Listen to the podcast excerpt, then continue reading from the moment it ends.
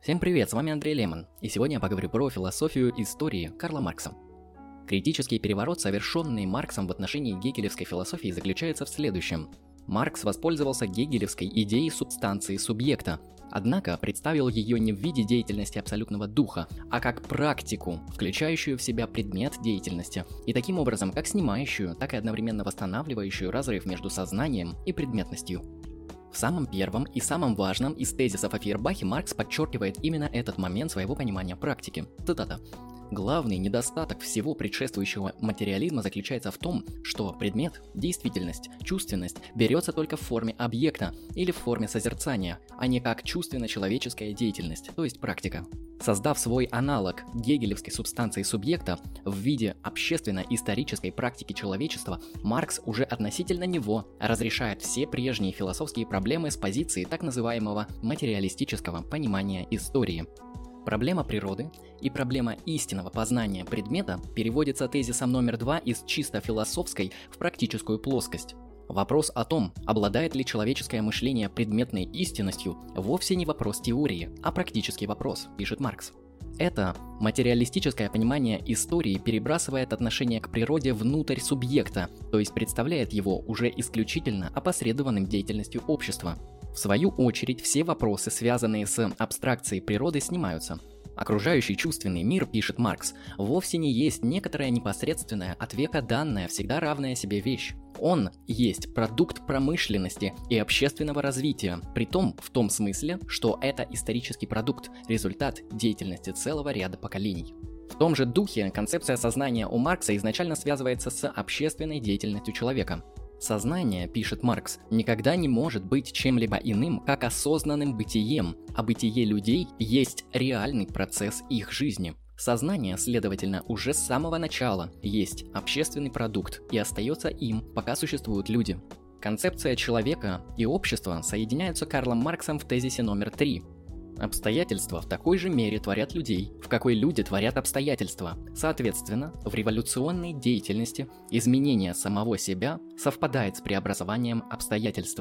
Вечная философская проблема человеческой сущности или человеческой природы разрешается через обращение к общественному целому в тезисе номер 6. Сущность человека, пишет Карл Маркс, не есть абстракт, присущий отдельному индивиду. В своей действительности она есть совокупность всех общественных отношений. Маркс таким образом создает понятие общественной формы или общественно-экономической формации, которая предстает как совокупность исторических общественных отношений. Определяющим фактором в складывании общественных отношений оказывается у Маркса трудовая практика, то есть производственная деятельность человека в определенных исторических условиях.